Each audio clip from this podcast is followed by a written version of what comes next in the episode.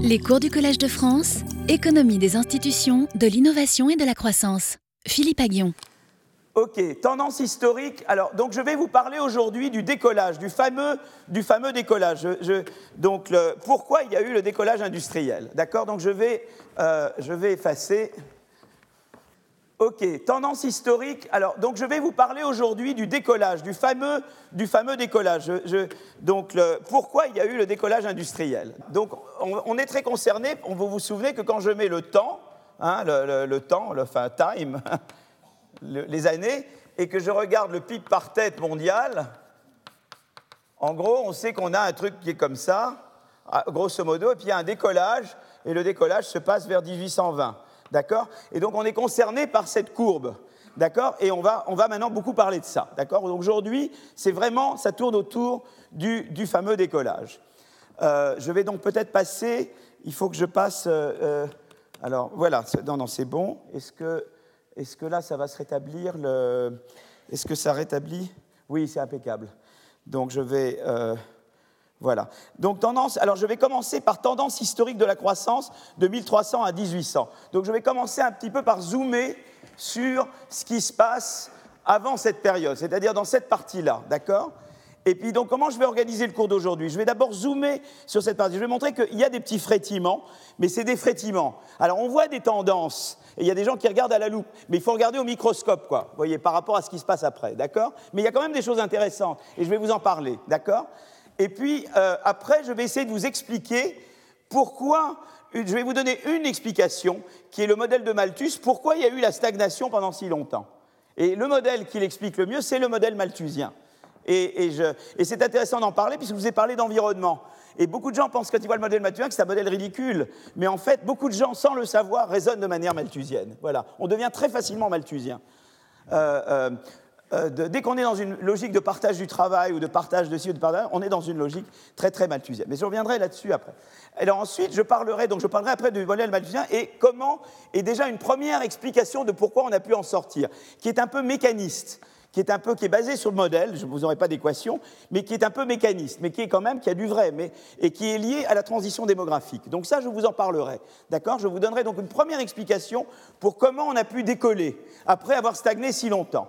Et puis finalement, je parlerai de Mokir, de Joël Mokir, qui est un historien euh, de, la croissance et des technologies, et pour essayer de comprendre, voilà, comment euh, euh, le rôle des institutions, qu'est-ce qui, a été institutionnellement important pour créer les conditions du décollage?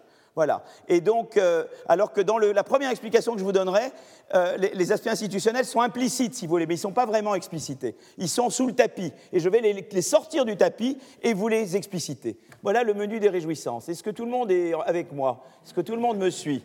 S'il y a si vous voulez que je vais trop vite, euh, vous me dites là. D'accord? Voilà.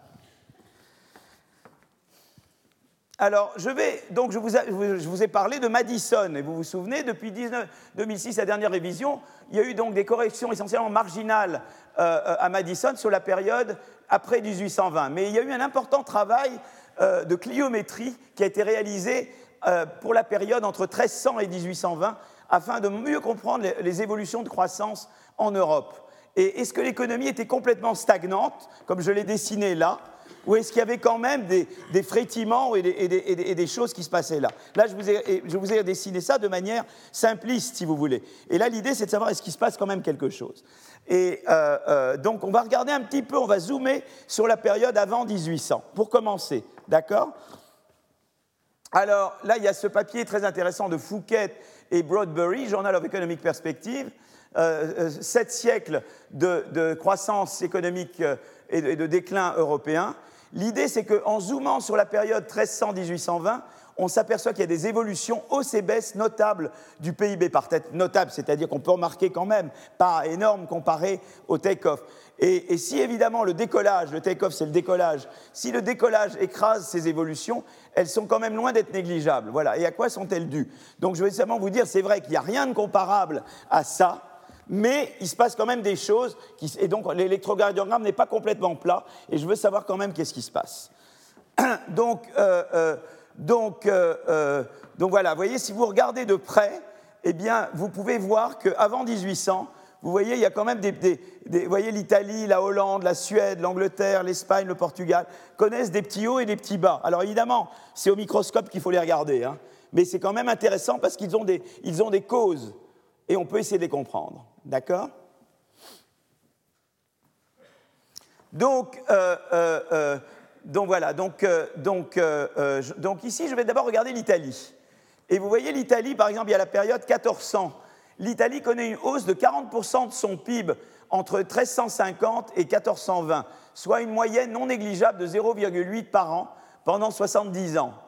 Et qu'est-ce qui se passe? Eh bien, euh, euh, eh bien, il y a d'abord la baisse de la population suite à la grande peste. Donc, évidemment, le PIB par tête augmente quand le dénominateur diminue. Hein, ça, c'est, c'est, euh, pas, pas, une solution que je recommande, évidemment. Hein. Vous n'êtes pas ici pour apprendre ça. Hein et le rôle central, mais il y a évidemment le commerce entre l'Europe et l'Asie. Et c'est cette période-là, ça aussi, ça a joué un rôle important. Et, les deux se sont combinés pour augmenter le PIB par tête italien. Donc il y a eu quand même des, des périodes de croissance, vous voyez? D'accord? Alors les Pays-Bas, par exemple, vous regardez les Pays-Bas également, eux, ils connaissent une période de croissance. Eux, c'est plutôt euh, les années 1500 euh, euh, entre 1505 et 1595, ils connaissent une hausse du PIB par tête de 70%, soit une moyenne de 1,3 par an. Et là, la cause, c'est le développement du commerce à nouveau et l'évolution de l'économie de production agricole à des produits de plus grande valeur ajoutée. Donc il y a des, des innovations et vous voyez, ils se modernisent dans leur agriculture et il y a le commerce. Donc le commerce est une source de croissance. Et euh, c'est pour ça qu'on n'a pas une croissance zéro et qu'on a ces périodes de croissance. Donc elles sont intéressantes. Elles vous disent quand même des choses. Même à cette époque-là, le commerce est une bonne chose, vous voyez. Euh, euh, donc voilà, donc on apprend des choses en regardant là. Alors, la Suède a eu une période de croissance euh, l'année 1600. Euh, le PIB par tête, euh, par, habitant, a augmenté de 41% au cours de la première moitié du XVIIe siècle.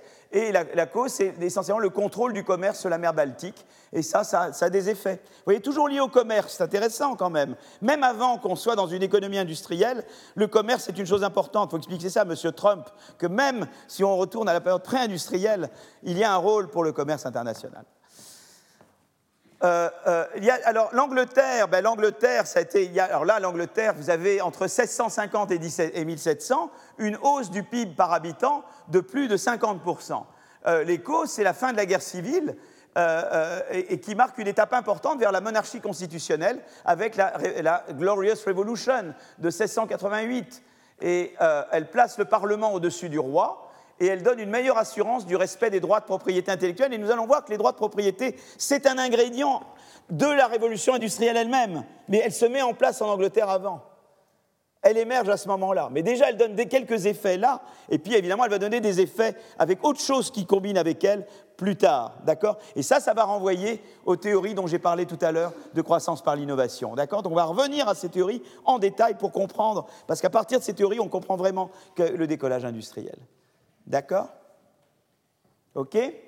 Donc vous voyez, euh, évidemment, la, propriété intellectuelle, on va voir que ça incite à l'innovation. Euh, euh, j'ai oublié un A. et ça ouvre la porte à la révolution industrielle, mais je reviendrai là-dessus plus en détail tout à l'heure. Mais déjà, il y a des petites graines qui sont mises avec cette Glorious Revolution. D'accord? Nous, il faudra attendre la Révolution française et, après, quoi, pour que, les, droits de propriété, et surtout le Bonaparte, pour que les droits de propriété soient sécurisés. D'accord? Alors l'Italie, vous avez, alors il y a des périodes également de déclin. J'ai parlé de, périodes de croissance, mais vous avez également des périodes de déclin du PIB par tête. Donc, en particulier, euh, vous avez le retour, euh, euh, eh bien les causes en général du déclin, c'est que ça va nous amener au modèle malthusien que je vais voir dans un moment, c'est-à-dire que dès que les choses vont bien, c'est le petit pousset, c'est-à-dire que la population se met à augmenter. Et quand la population augmente, le PIB par tête baisse. C'est typiquement le cas, c'est pour ça qu'ils n'arrivent jamais vraiment à décoller. Ils sont pris dans ce qu'on appelle une trappe malthusienne. Je vais revenir sur cette idée de trappe malthusienne tout à l'heure. Mais l'idée, c'est vraiment le petit pousset. Dès que ça va mieux, plus d'enfants à la maison, plus de natalité, la population augmente, ça fait baisser le PIB par tête. Je, vais revenir plus en détail sur le, modèle malthusien mais vous voyez un peu de quoi il s'agit. Dès que ça va bien, la population augmente. Euh, il y a également la fragmentation des marchés entre petits États, Florence, Venise. Je reviendrai sur Venise tout à l'heure. Très intéressant, Venise.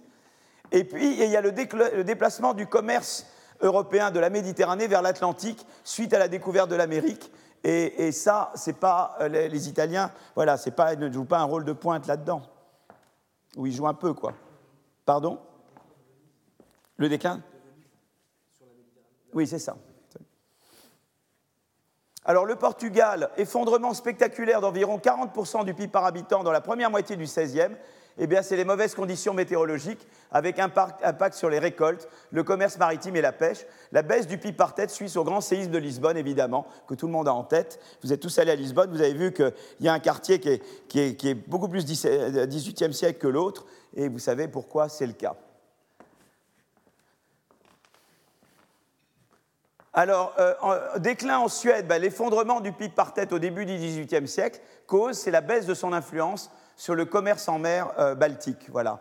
Et, euh, et donc, euh, voilà, donc là, voilà, à nouveau, il y a baisse. Voyez, donc c'est très, très, intéressant le lien avec le commerce, mais aussi euh, comment la population réagit à la prospérité. Quoi. Donc vous avez toujours le, commerce qui vous, qui vous, donne de la prospérité, mais ensuite vous avez l'accroissement de population qui, qui quelque part, vous, vous, fait revenir à un niveau de subsistance. Vous il y a toujours l'idée, pendant cette période, que pratiquement la grande majorité des gens vivent au niveau de subsistance. Voilà. Et ça, je vais, je vais revenir. Alors finalement, les économies, au, total, les économies européennes avant 1820 étaient loin d'être stagnantes. Elles ont connu des phases de croissance et des phases de déclin liées à de grands événements historiques. Au-delà des différentes tendances nationales, euh, euh, est-ce qu'il y a euh, est-ce qu'il y a une tendance sur la croissance qui différencie cette période du take-off?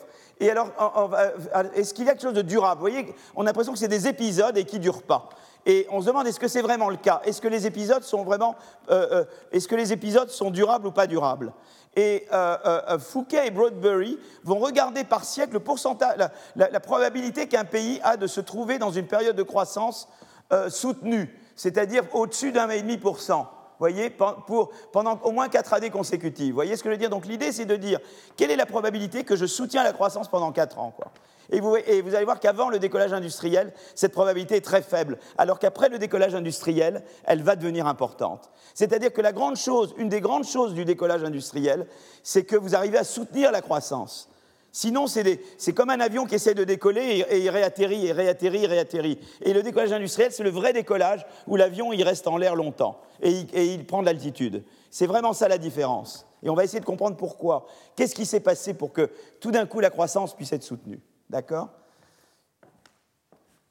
Alors regardez, là, c'est très intéressant. Ça, c'est le, pourcentage d'années où vous avez un taux de croissance qui est au moins d'un et demi pour cent par an. Voyez? Ça, c'est pour différents. ça, c'est, sur, ça se fait sur six pays. C'est-à-dire, on prend, on prend l'Angleterre, l'Italie, la, la, Hollande, la Suède, l'Espagne et le Portugal. Mais vous voyez qu'au total, vous voyez qu'avant, vous voyez qu'avant le 1800, on a très, il y a à peine 1%, sauf en 1500, 2,3%, mais euh, euh, en fait, euh, eh bien, il n'y a pas de tendance à, soutenir plus, très peu de temps, vous avez très peu de chances de soutenir une croissance pendant 4 ans, quoi, supérieure à 1,5. Vous voyez Vous retombez, vous retombez toujours, quoi. Vous voyez? Vous êtes dans une trappe malthusienne. Je vais revenir à cette idée de trappe. Vous êtes toujours tiré par le bas. Vous ne pouvez jamais vraiment décoller, quoi. C'est jamais durable. Alors que regardez, 1800-1900, déjà 1800, ça passe à 5,3, et, et, les années 1900, c'est 40. La plupart du temps, vous êtes en croissance soutenue. Vous voyez? Et, donc ça, c'est très intéressant. Alors que le contraire est là. Là, les phases de déclin, elles sont très fréquentes, elles deviennent beaucoup moins fréquentes euh, de déclin prolongé à partir du décollage. Donc entre 1300 et 1799, il n'y a pas de tendance particulière. Les pays n'ont qu'entre 1% et 2% de chances de se trouver dans une phase de croissance soutenue et continue, c'est-à-dire qui dure au moins 4 ans à plus de 1,5%. Ils retombent toujours, vous voyez, c'est ça le truc. Il y a des petits épisodes de croissance, mais c'est toujours très épisodique, c'est jamais soutenu. Il y a quelque chose qui manque. D'accord? Cette probabilité, elle passe à 5% au 19e et à 40% au 20e. On observe donc bien une différence entre la période avant 1800 et le décollage. Donc, euh, euh, donc en fait, l'idée de croissance soutenue, donc même si ces deux auteurs montre que les choses sont un peu plus compliquées que l'électrocardiogramme complètement plat que j'ai montré là, s'il y a des petits frémissements, il montre que ce n'est pas de la croissance soutenue. La croissance soutenue n'arrive que là. Quoi. Et on va essayer de comprendre pourquoi. Et c'est là que, voilà, je vais venir avec différentes explications que je vous soumets. Aucune n'est définitive, mais voilà, vous verrez un peu où j'en suis moi-même. Euh, si on, s'intéresse aux phases de déclin, on semble observer une légère réduction de la probabilité de déclin euh, au cours des siècles depuis 1400, euh, puisque vous voyez, le déclin, on, passe quand même à, vous voyez, on a des 8%, des 5%, et ça quand même, ça baisse.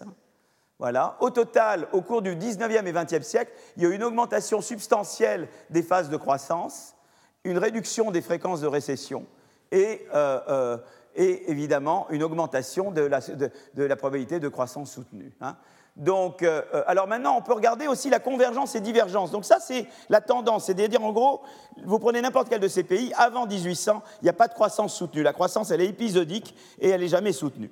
Mais on peut regarder aussi la convergence entre les pays. C'est-à-dire, est-ce que le PIB par tête d'un pays converge vers celui d'un autre? Essentiellement, on a des comparaisons intra-Europe, parce qu'on n'a pas beaucoup de comparaisons avec l'Asie pour cette période. Mais ce qui est très intéressant, c'est qu'en général, la convergence se passe du haut vers le bas. C'est-à-dire que la convergence, ce n'est pas un pays qui rattrape la technologie d'un autre, c'est qu'un pays qui faisait mieux, tout d'un coup, son PIB par tête va baisser. Quoi. Soit parce que sa population va augmenter ou il va se passer quelque chose. Vous voyez ce que je veux dire? C'est à nouveau la trappe malthusienne qui fait converger. Mais elle fait converger ceux qui font mieux vers la subsistance. En général, la convergence à cette époque-là, c'est des pays qui tout d'un coup ont un truc super qui se passe chez eux. Tout d'un coup, le PIB par tête augmente parce qu'il y a euh, tout d'un coup quelque chose de formidable. Et euh, après, la dynamique de la démographie, le fait qu'on fait plus d'enfants, va, faire augmenter la population et du coup faire baisser le PIB par tête et faire converger le PIB par tête de, ce pays qui a été chanceux vers le PIB par tête des autres pays. Vous voyez ce que je veux dire? Ça marche jamais par rattrapage technologique. Ça marche pas de bas vers le haut, comme la Chine qui rattrape les États-Unis ou l'OCDE. Ça marche du haut vers le bas. Vous voyez ce que je veux dire? C'est intéressant. Voilà. Donc, euh, euh, euh, vous voyez, donc là, le rattrapage, pareil. Ici aussi, la Hollande qui baisse. Vous voyez, les, phases de rattrapage, c'est toujours. voilà. Donc, donc, en fait, les cycles de divergence sont liés à des événements historiques importants. 14e siècle, il y a émergence du centre et du nord de l'Italie, renaissance, commerce. 16e euh, siècle, vous avez la puissance commerciale de la Hollande. Après 1800, la révolution industrielle en Grande-Bretagne. ça, ça sera une source de divergence euh, durable. Et après, convergence vers le haut. Et alors maintenant, pourquoi la croissance soutenue des martels avec la révolution industrielle? Alors je vais commencer à vous donner quelques éléments et après je vais passer euh, au modèle malthusien. Pourquoi déjà Vous savez, je vais toujours par cercle, mais en fait c'est des spirales. Donc je tourne, mais j'essaye en fait d'aller par spirale, d'accord? Pourquoi la croissance soutenue démarre-t-elle avec la révolution industrielle? Alors, euh, un certain nombre de questions que nous allons nous poser, et euh, je voudrais que vous les gardiez en tête, parce que nous allons revenir sur ces questions. Pourquoi des inventions telles que la roue, l'imprimerie, le compas, etc., n'ont pas généré de croissance cumulative comme avec la révolution industrielle? Voilà, c'est une question. À mon avis, à chaque fois, pendant toute la période pré-1800, j'ai beaucoup d'inventions très importantes, mais elles ne conduisent pas en elles-mêmes à une croissance soutenue. Pourquoi c'est le cas? Donc on va essayer de répondre à cette question. D'accord? Deuxième question. Euh, euh, euh, malgré la multiplicité d'innovations technologiques individuelles pendant près de 10 000 ans, en l'an 1700, une très grande fraction de la population mondiale ne dépasse pas le niveau de subsistance. Pourquoi on a cette trappe malthusienne? Pourquoi on retombe toujours dans cette trappe malthusienne? Ça, on va essayer de comprendre. D'accord? Alors le modèle de Solo ne fournit pas vraiment de réponse. Vous vous souvenez du modèle de Solo, donc je l'ai écrit ici. Hein, je vais vous l'enlever là, je, vous l'écris de euh, de manière simple.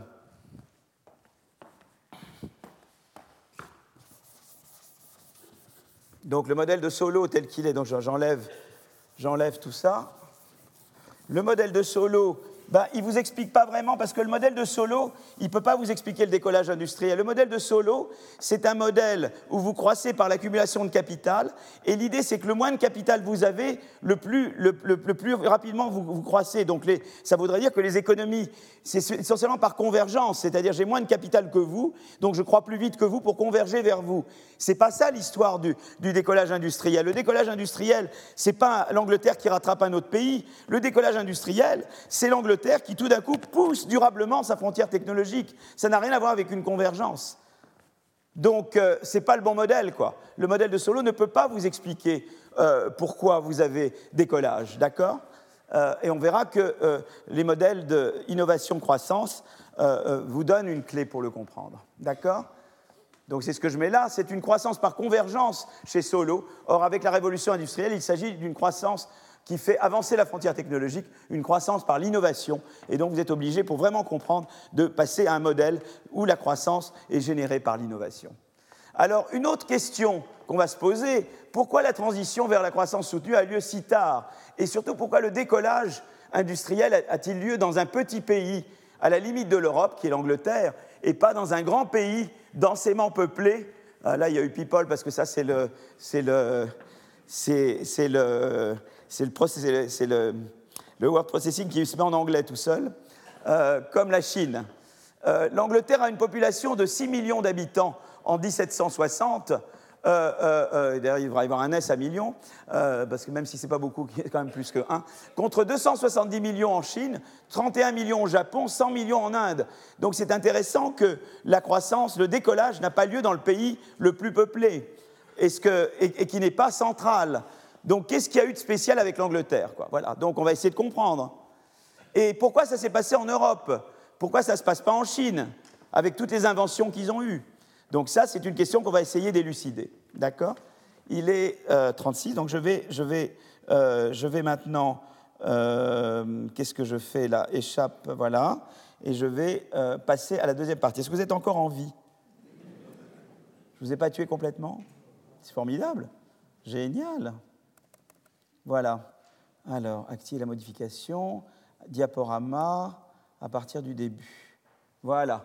Alors, on va essayer de maintenant de, comprendre le, raisonnement malthusien. Très important parce que, je vous dis, beaucoup de gens sont malthusiens sans le savoir. Voilà.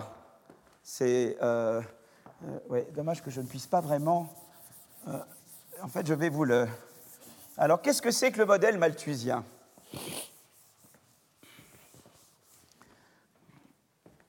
Alors, je vais montrer qu'est-ce que c'est que la trappe malthusienne. Alors, comment expliquer le passage d'une quasi-stagnation du PIB par tête avant 1800 On a vu que ce n'est pas si simple, qu'il y a quand même des, des, petites périodes de croissance et de déclin, mais quand même petites par rapport à ce qui se passe après à une croissance forte du PIB par tête. Comment expliquer la relative stagnation démographique suivie d'une explosion démographique après la révolution industrielle? Et puis on voit maintenant que les pays développés ont, effectuent une transition démographique. Donc qu'est-ce qu'on a vu typiquement? C'est que la population, elle stagnait. Euh, il y avait très peu de croissance de la population avant la révolution industrielle. Et la révolution industrielle va de pair avec une explosion démographique que vous voyez dans les pays émergents maintenant, qui convergent. Ils ont beaucoup une explosion démographique. Et puis après, vous voyez que les pays, à mesure qu'ils se développent, ils, contrôlent leur explosion démographique, et c'est ce qu'on appelle, ils contrôlent leur fertilité, et c'est ce qu'on appelle la transition démographique.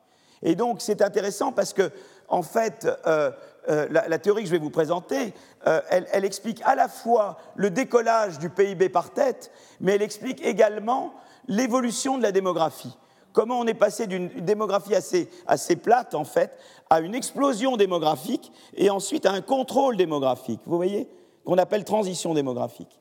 D'accord? Donc, on va essayer de, parler un peu de tout ça.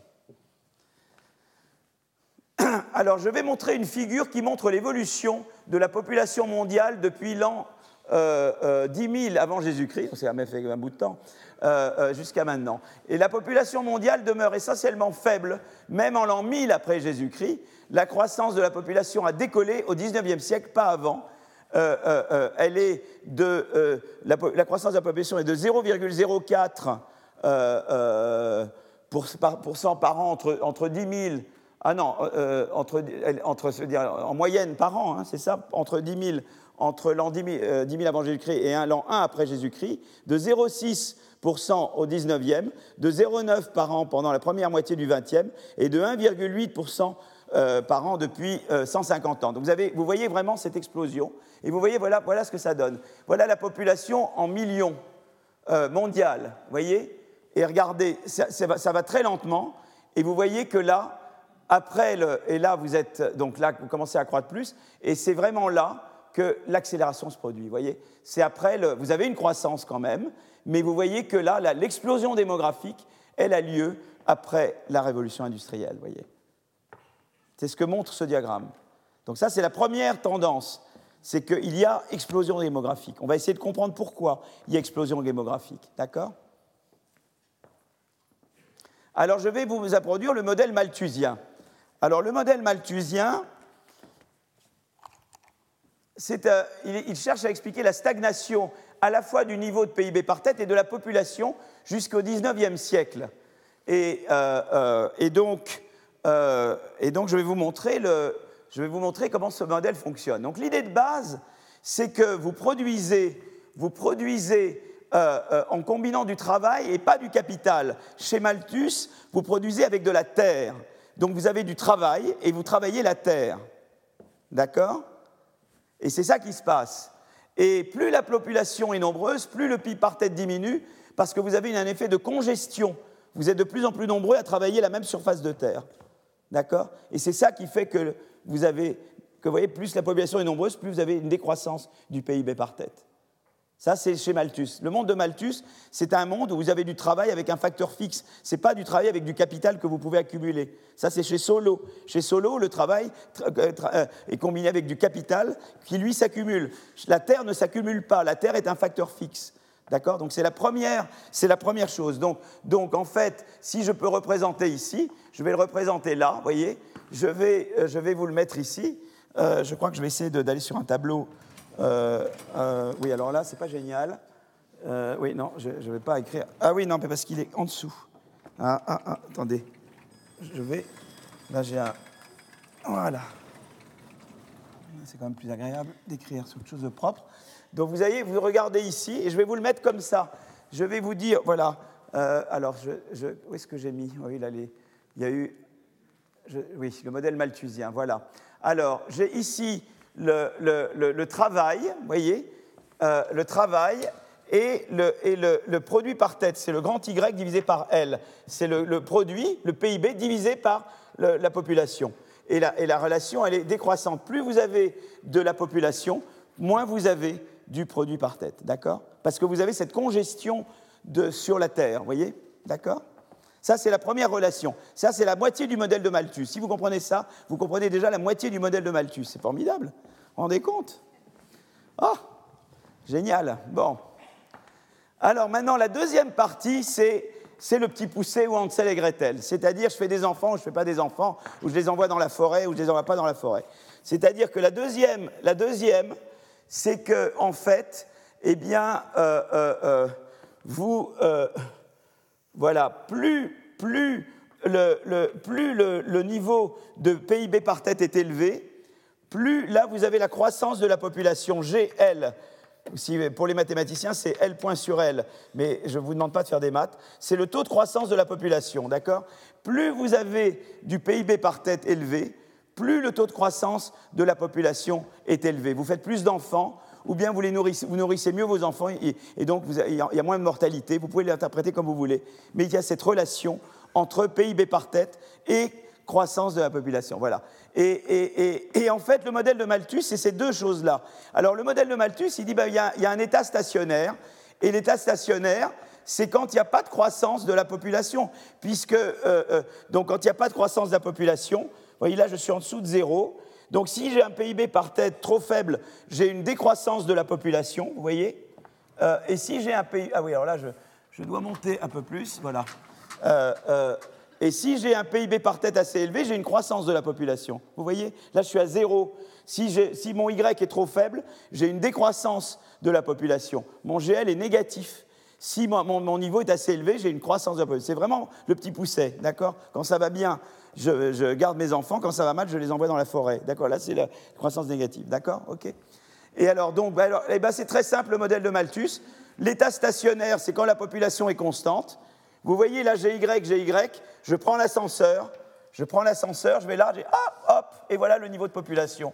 Et voilà, et vous avez tout. Et donc vous avez le niveau de population, vous avez le niveau de Y, et donc vous avez le niveau, le niveau de grand Y, puisque vous connaissez L, vous connaissez petit y, et donc vous en déduisez grand Y. Et donc vous avez un modèle où, en fait, eh bien, la, population et l'output sont constants. En tout cas, l'output par tête est constant. Parce que si vous avez tout d'un coup quelque chose de bien qui vous arrive, eh bien, on va voir ce qui va se passer dans un moment, euh, eh bien, vous allez ajuster en augmentant la population. Et vous allez toujours vous ramener au niveau de subsistance. En gros, c'est le niveau de subsistance. Vous revenez toujours au niveau de subsistance. Vous suivez ce que ça va là Vous me suivez? Oui?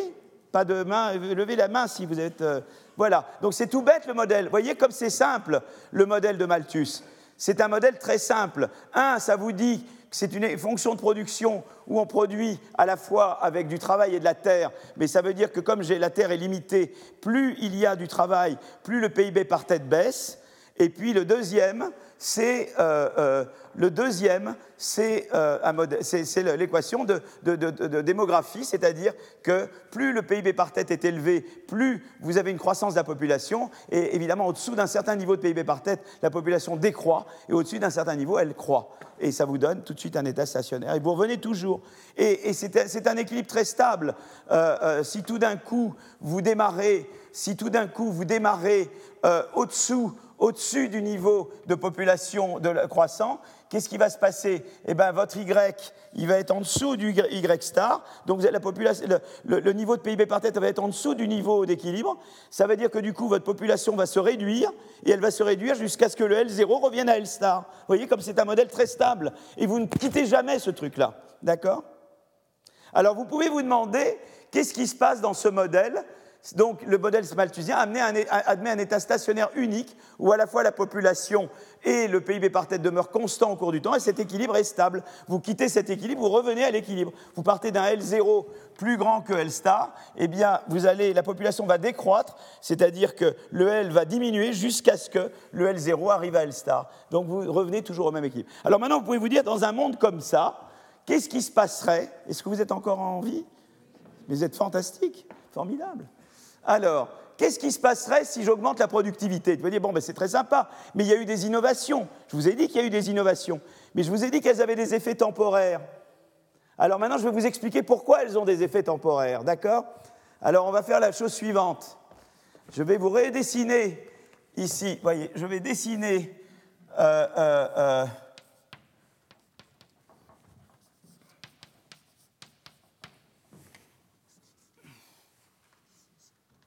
Et en fait, ce qui se passe, c'est que là, vous avez, voilà, et là, j'ai toujours ma courbe de, croissance de la population, d'accord? Là, j'ai toujours le même. Et alors là, qu'est-ce qui va se passer? Donc, j'ai toujours ces trucs. Donc, j'ai mon état stationnaire qui est là, d'accord? Donc ça, je, je suis là. Et bien maintenant, supposons que vous avez une augmentation de la productivité. Tout d'un coup, vous faites une découverte. Vous trouvez une invention. Et votre productivité augmente. D'accord? Ça veut dire quoi que votre productivité augmente? Ça veut dire qu'avec le même L, vous allez produire plus de Y. C'est-à-dire que pour un même L, la courbe, elle va se déplacer là. Cette courbe-là va se déplacer vers la droite. Pour un même L, sur la même terre, vous allez produire plus. D'accord? Alors, quel est l'effet de court terme et l'effet de moyen terme et long terme? L'effet de court terme, c'est quoi? L'effet de court terme, c'est qu'effectivement, à L donné, je vais augmenter mon, Y. Il était à Y star, il va passer à Y prime. D'accord? Ça seulement, c'est un effet de court terme. Pourquoi? Et c'est là que la logique malthusienne va jouer. Parce que comme je suis à Y prime, qui est au-dessus de Y star, vous voyez, regardez, c'est au-dessus de Y star. Du coup, je retourne dans la courbe du bas, et ça veut dire que le, taux de croissance, hein, bon, le taux de croissance, il est positif ici. Et donc, qu'est-ce qui va se passer? Je vais me faire faire plus d'enfants, ou je les envoie plus dans la, dans la forêt. Et donc, qu'est-ce qui va se passer? Le L va se mettre à augmenter, et le L va augmenter jusqu'à là jusqu'à ce qu'il arrive là L'. Vous voyez ce que je veux dire? Parce que je sais que le seul équilibre de long terme est déterminé par ce Y star. Vous comprenez? C'est-à-dire que petit à petit, la population va augmenter, augmenter, augmenter, jusqu'à ce que je retourne au niveau Y star initial. Le monde malthusien est un monde où jamais on, dépasse le niveau de subsistance. Parce que dès qu'il y a une bonne nouvelle, eh bien, on, se met à faire plus d'enfants, où la mortalité baisse, et le mécanisme euh, euh, euh, démographique fait qu'on revient au niveau de subsistance. Et voilà, c'est pour ça que c'est un modèle très sympa, parce qu'il explique très simplement pourquoi la croissance ne peut jamais être durable dans un monde comme ça. Vous voyez, vous ne, jamais, vous ne pouvez, jamais vous ne pouvez euh, euh, durablement échapper à votre niveau de subsistance. Alors maintenant, vous allez m'expliquer, mais qu'est-ce qui a changé avec la révolution industrielle? Comment vous pouvez expliquer? D'accord? Donc là, qu'est-ce que j'ai mis? Vous voyez, j'ai fait le. Là, j'ai reproduit ce que j'ai fait là. Vous voyez, j'ai déplacé cette courbe vers la droite. L'effet de court terme, c'est que le Y qui va là, mais l'effet de long terme, c'est qu'il retourne là. Et, vous restez toujours au même niveau à long terme de, de, PIB par tête, qui est le niveau où il y a croissance zéro de la population. Simplement, vous avez absorbé l'augmentation de productivité par une augmentation de la population. D'accord? Voilà. Alors, donc, la trappe malthusienne, eh ben, ça veut dire quoi? Vous n'aurez en fait pas de croissance du PIB par tête, et, ou peut-être faible, parce qu'il se peut que les, changements technologiques arrivent tout le temps, mais elle est sans arrêt absorbée par la démographie. Vous voyez ce que je veux dire? Ça ne permet pas aux gens de décoller. La seule façon d'augmenter le PIB par tête chez Malthus, vous allez vous marrer, ça vous pas vous marrer, c'est super drôle, j'ai envie de rire en ce moment. Alors, euh, tout est bon. Alors, euh, euh, voilà, la seule façon d'augmenter, la seule façon d'augmenter le Y durablement, puisque le Y est vraiment défini par ça, la seule façon de l'augmenter, c'est de faire baisser cette courbe-là. Vous voyez, c'est pas de faire de varier cette courbe. La seule façon d'augmenter le PIB par tête chez dans le modèle malthusien, c'est d'avoir moins d'enfants. C'est la contraception. Voilà, c'est l'abstinence. Voilà, c'est la seule façon. Donc Malthus, il vous dit abstinez, quoi. Euh, voilà, hein. Alors, là, quand ça arrive là, en général, pour amuser mes étudiants à Harvard, je racontais toutes les devises de, contraception depuis les Égyptiens jusqu'à maintenant, et ça les faisait beaucoup rigoler. Mais enfin, quand vous êtes des, des adultes, j'ai un peu honte quand même. Je ne vais pas faire ça maintenant, d'accord? En général, ça crée d'une détente. Hein, voilà. Euh, alors, voilà. Alors, du coup, voyez, voyez, c'est ce qui se passe là. Là, j'ai bougé la courbe du bas vers la droite, et ça fait augmenter le niveau par tête. Donc euh, euh, voilà. Donc en fait, la prédiction, c'est que les pays les plus productifs ne jouissent pas d'un niveau de vie plus élevé, ils sont simplement, ils ont une croissance de population plus élevée. En l'an 1000 après Jésus-Christ, la Chine était le pays le plus technologiquement avancé de la planète. Pourtant, son niveau de vie était aussi proche du niveau de subsistance que le niveau de vie en Europe, à l'époque en retard technologiquement sur la Chine. L'importation de la pomme de terre en Irlande est aussi un exemple très intéressant. La population irlandaise triple euh, euh, entre 1750 et 1850, mais le PIB par tête irlandais n'augmente pas. Voilà. D'accord? Peut-être qu'ils avaient fait des moules frites, ça aurait changé, je ne sais pas, mais pas de. Voilà. Comment expliquer le décollage au XIXe siècle? Comment expliquer que les pays européens s'en sont sortis? Alors là, il y a, euh, euh, en gros, alors il y a plusieurs théories, mais c'est des théories pas moyennement satisfaisantes. Donc je vais vous dire un peu quelles sont les différentes théories pour essayer théories entre guillemets pour essayer d'expliquer le décollage. on, va, commencer par des trucs très rudimentaires et peu crédibles pour aller vers des trucs plus, euh, plus crédibles. Voilà. Et euh, euh,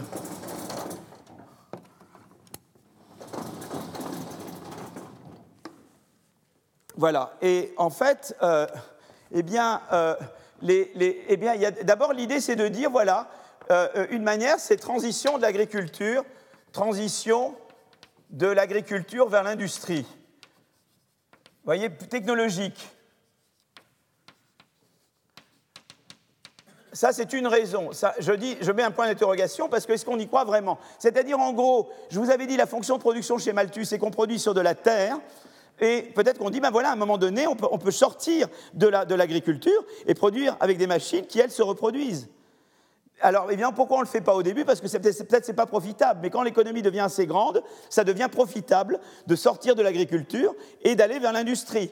Donc il y a une, vision très technologique du décollage, de dire bah, simplement, quand la population est trop petite, ça ne vaut pas le coup de passer à un truc, à un mode de production, à une fonction de production qui, échappe à la terre et qui repose sur du capital reproductible, tandis que quand, la population devient suffisamment importante, ça vaut le coup de passer à un truc comme ça. Bon, c'est très mécanique, quoi. On ne comprend pas pourquoi à tel moment et pas à tel moment. Donc cette explication-là, elle vaut pas, elle elle elle ne vaut pas grand-chose, d'accord? Donc je, lui donne une croix, hein je lui donne zéro, ou une mauvaise note, crac, boum, d'accord? C'est pas bien ça, mais c'est toujours bien de voir des explications comme ça. Alors il y en a une autre qui s'appelle la théorie unifiée de la croissance.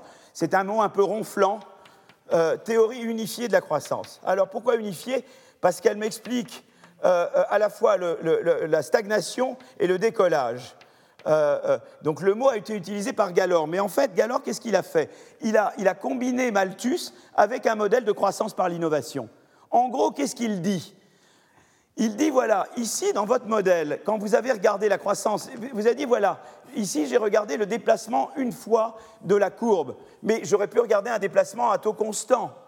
Mais ce que dit, ce qui se passe, c'est que vous avez ce qu'on appelle la théorie de la croissance par l'innovation, donc ou Romer ou Aguillon 8 euh, euh, disent, voilà, qu'est-ce qui se passe? Romer ou Aguillon 8 eh bien, vous avez euh, Romer ou Aguillon 8 donc ça, en ça, on est, commun. Après, là on se sépare, c'est sur la destruction créatrice et, toute la micro. Mais on a en commun que, le, progrès technique, le progrès technique, c'est l'innovation.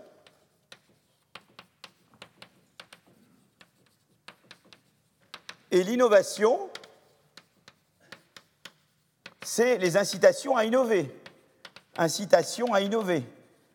Et c'est les investissements en RD d'accord, et qui implique les, investissements en recherche-développement.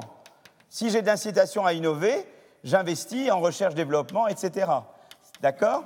Donc l'idée, c'est de dire, voilà, quand une économie est plus grande, eh bien, j'ai un marché plus grand, donc j'ai plus d'incitation à innover, parce que je sers plus de gens. Si j'ai trois, si trois, euh, trois, personnes, j'allais euh, si j'ai trois, trois, personnes, deux tondus, hein, eh bien voilà, je, je, je n'ai pas d'incitation à innover. Et donc voilà, si j'ai un marché qui est grand, j'ai plus de tendance à innover. Ça, c'est une constante, on le vérifie sans arrêt. Moi, je travaille en ce moment sur export innovation. On voit dès qu'un pays, dès qu'une firme a accès à des nouveaux marchés d'exportation, elle se met à innover davantage. Voilà, c'est une règle, ça. Pourquoi? Parce que j'ai plus je, vais pouvoir vendre mieux mon innovation. D'accord? Donc l'idée, c'est de dire, ben voilà, en fait, ce qui s'est passé, c'est que, comme les croissances, il y a eu quand même croissance de la population, la croissance de la population fait que ça rétroagit sur le taux de croissance du PIB par tête. Et que tout d'un coup, il se passe un phénomène qu'il n'y a pas chez Malthus, c'est qu'il y a de l'innovation voyez, chez Malthus, quand je disais l'augmentation de productivité, elle tombait du ciel, même l'augmentation de productivité. Là, je l'endogénéise. Je dis, en fait, elle vient de l'innovation, mais si l'innovation est reliée à la taille, si la population augmente, le taux de croissance de la productivité va augmenter. Et donc, il va y avoir une course entre la démographie et le taux de croissance du PIB par tête. Vous comprenez? Vous voyez? Seulement, ça ne suffit pas, ça, parce qu'il se pourrait que ça résulte uniquement dans une, explosion démographique. Et qu'à l'arrivée, c'est la démographie qui gagne. C'est-à-dire, moi, mon coco, je veux bien que ton taux de croissance du PIB augmente, mais tout ce qui va se passer, c'est que la démographie va augmenter beaucoup plus vite. Au lieu d'avoir 10 enfants, j'en ai 40, tu vois, voilà. D'accord? Voilà. Moi, déjà, avec deux, avec deux, je ne sais pas comment me débrouiller. Ils sont merveilleux, mais c'est du boulot, hein, quand même. Bon, 40, je ne sais pas. Bon, voilà. Euh, euh, donc, euh, donc, voilà. Donc, si vous voulez ce qui va se passer, c'est que l'accélération du progrès technique, c'est vrai que ça va vous donner des augmentations de productivité, mais elle peut se traduire dans un premier temps, et elle va se traduire par une explosion démographique. Et c'est exactement ce qu'on a vu. On a vu l'explosion démographique. C'est pas que c'est une hypothèse. Je vous l'ai montré tout au début, l'explosion démographique. D'accord? Donc, ça ne suffit pas à, vous sortir de la trappe. Parce qu'il se peut simplement que, que la croissance accélérée se traduise en démographie accélérée mais qui bouffe tout. Et que finalement, au, total, le PIB par tête revient au niveau de subsistance. Donc il faut autre chose. Il faut l'effet d'innovation dont j'ai parlé, l'effet d'échelle dont j'ai parlé. Mais il vous faut un autre ingrédient. Et l'autre ingrédient, c'est la transition démographique. C'est le fait que vous pouvez choisir votre fertilité, voilà, plus ou moins, voilà. C'est-à-dire que l'autre élément, donc il y a l'idée que le G que le GY, hein, la croissance du que le GY est un GY de L, ça c'est l'effet d'échelle. Ok, ça, vous avez ça, mais ça suffit pas. Mais il faut aussi la transition démographique. Alors qu'est-ce que ça veut dire la transition démographique? Eh bien la transition démographique, ça veut dire qu'à un moment donné, vous décidez combien d'enfants vous voulez. Et vous, avez le choix. Est-ce que je vais avoir beaucoup d'enfants pour subvenir à mes besoins Et typiquement, dans vous êtes une économie agricole ou très sous-développée, Vous voulez avoir beaucoup d'enfants, d'abord, un, parce que vous ne contrôlez pas forcément la contraception, tout ça, pas, mais aussi parce que vous vous, dites, beaucoup vont mourir à, la naissance ou, très très tôt, et je veux qu'il y en ait suffisamment qui survivent pour m'aider, pour, euh, et, pour subvenir à mes besoins dans mes vieux jours. Euh, il n'y a pas de système de retraite à l'époque, hein, d'accord? Il euh, n'y a, a pas de levois à l'époque. Vous voyez comment le monde pouvait être possible sans de levois. Voilà. Donc, si vous voulez. donc. et donc. charmant. Mais donc, donc donc, si vous voulez, vous avez donc, donc l'idée, c'est et pourquoi? Et donc, ce qui s'est passé, c'est que dans les pays plus développés, à un moment donné, on voit qu'il y a une inversion démographique, c'est-à-dire que l'explosion stoppe et que les gens commencent à contrôler. Et pourquoi ils contrôlent? Parce qu'avec une technologie galopante, eh bien vous vous dites, moi je veux des enfants qui comprennent la technologie, donc je dois les éduquer, mes enfants. Mais ça coûte de l'argent d'envoyer des enfants. Euh, c'est vrai que moi je me bats contre les frais universitaires, mais si vous voulez, même si vous n'avez pas les frais universitaires, il faut dire des enfants qui étudient, ça coûte de l'argent. Et, donc, vous pouvez pas en avoir. Vous voyez, si, donc si vous décidez qu'ils doivent étudier, eh bien, euh, vous, vous, déciderez d'en avoir moins, mais qui étudient plus. Et ça, c'est vraiment l'idée de Nelson et Phelps. L'idée de Nelson et Phelps, c'est de dire il y a un choix.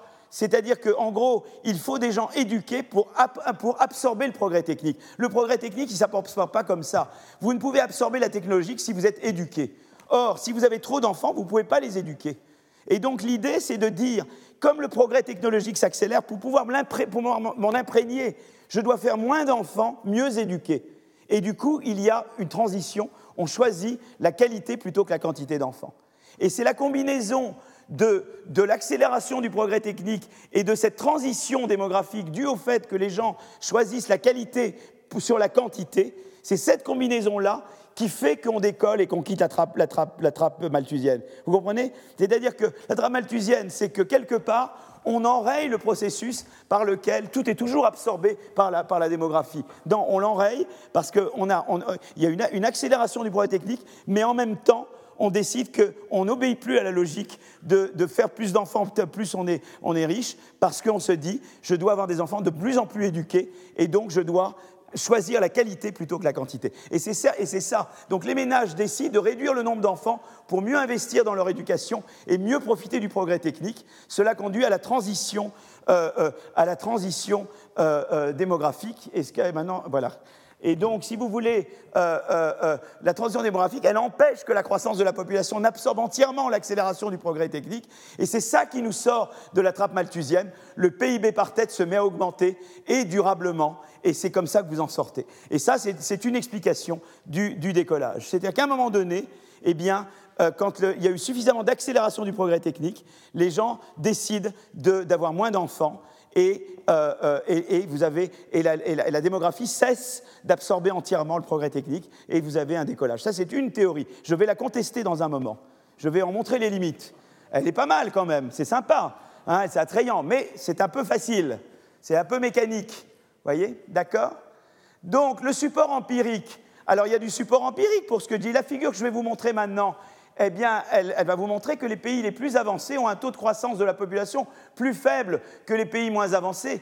Et, ça, ça contredit le premier diagramme de Malthus. Le premier diagramme de Malthus vous dit, plus vous êtes riche, plus vous avez une, croissance de la population. Or, si vous regardez ce diagramme, vous voyez, vous avez, pour un certain nombre de pays, euh, en 2000, vous avez le PIB par tête en abscisse et vous avez le taux de croissance moyen de la population par année entre 60 et 2000.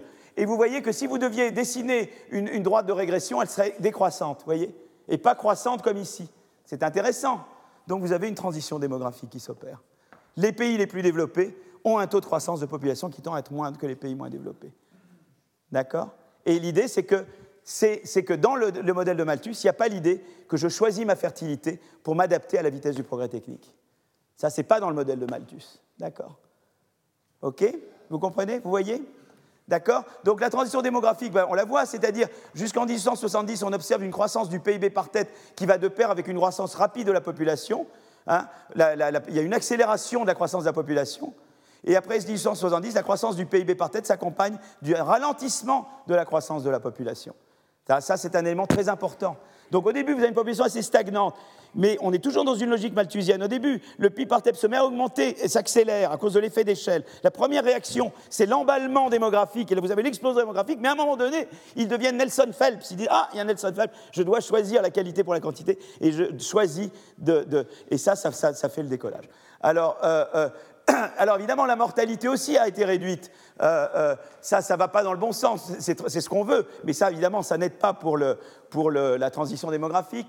Alors vous avez des facteurs de réduction de taux de mortalité, l'amélioration de quantité la qualité des aliments, l'amélioration de l'habitat été quelque chose de très important, les lavages de vêtements plus fréquents. Euh, après 1875 en France, on était plutôt pas mal, je crois qu'en France c'était 1995, mais en fait c'est pas vrai. en Angleterre, 90% du déclin de la mortalité amélioration de l'hygiène publique, eau potable grâce au nouveau système d'égout et d'eau courante. Euh, vous voyez, donc tout ça, ça réduit la, mortalité due au choléra, à la fièvre typhoïde, etc. Et les traitements médicaux, surtout au XXe siècle. Donc ça, c'était important. Mais dans le même temps, eh bien, on va montrer le, taux de fertilité. Il y a un déclin rapide du taux de fertilité. Par exemple, aux États-Unis, regardez le taux de fertilité aux États-Unis, il baisse, quoi. Et vous voyez, vous avez vraiment cette baisse depuis 1860, continue du taux du taux du taux de fertilité. Et en fait, ce qui se passe, c'est qu'en fait, eh ben, la taux de fertilité a précédé l'introduction des contraceptifs. C'est surtout la fertilité désirée qui a baissé. Euh, euh, et ça, on voit vraiment la, fertilité, la fertilité désirée et la fertilité euh, totale. Et en fait, de plus en plus, on, voit enfin typiquement que voilà. Alors, difficile donc de croire. Alors, donc, au total, qu'est-ce que je dois penser de tout ça? Est-ce que, bon, je ne crois pas dans la première explication que j'ai barrée. Difficile de croire que la technologie manufacturière existait déjà et attendait le bon moment pour remplacer l'activité agricole. L'explication par les effets d'échelle et la transition démographique est, bien, mais elle est un peu mécanique du, point de vue de, M. Mokir et de M. Vott. Et euh, Mokir et Vott, qu'est-ce qu'ils font? Eh bien, ils regardent la population et le PIB par tête euh, euh, et ils disent, voilà, ça a augmenté en parallèle dans plusieurs régions d'Europe depuis 1700, contrairement au modèle malthusien. Donc c'est intéressant. Euh, et la population et le PIB par tête augmentent, alors que sinon, on aurait dit en 1700, ben, la population et le PIB par tête, si le PIB par tête, vous voyez, euh, eh bien, euh, la population augmente, le PIB par tête devrait diminuer. Il ne devrait pas y avoir une augmentation des deux. Or, on observe une augmentation des deux. Donc ça, ça ne va pas totalement avec l'explication malthusienne. La population anglaise est demeurée constante entre 1700 et 1750. Donc vous n'avez pas vraiment l'effet d'échelle que j'ai décrit ici. Il n'opère pas vraiment.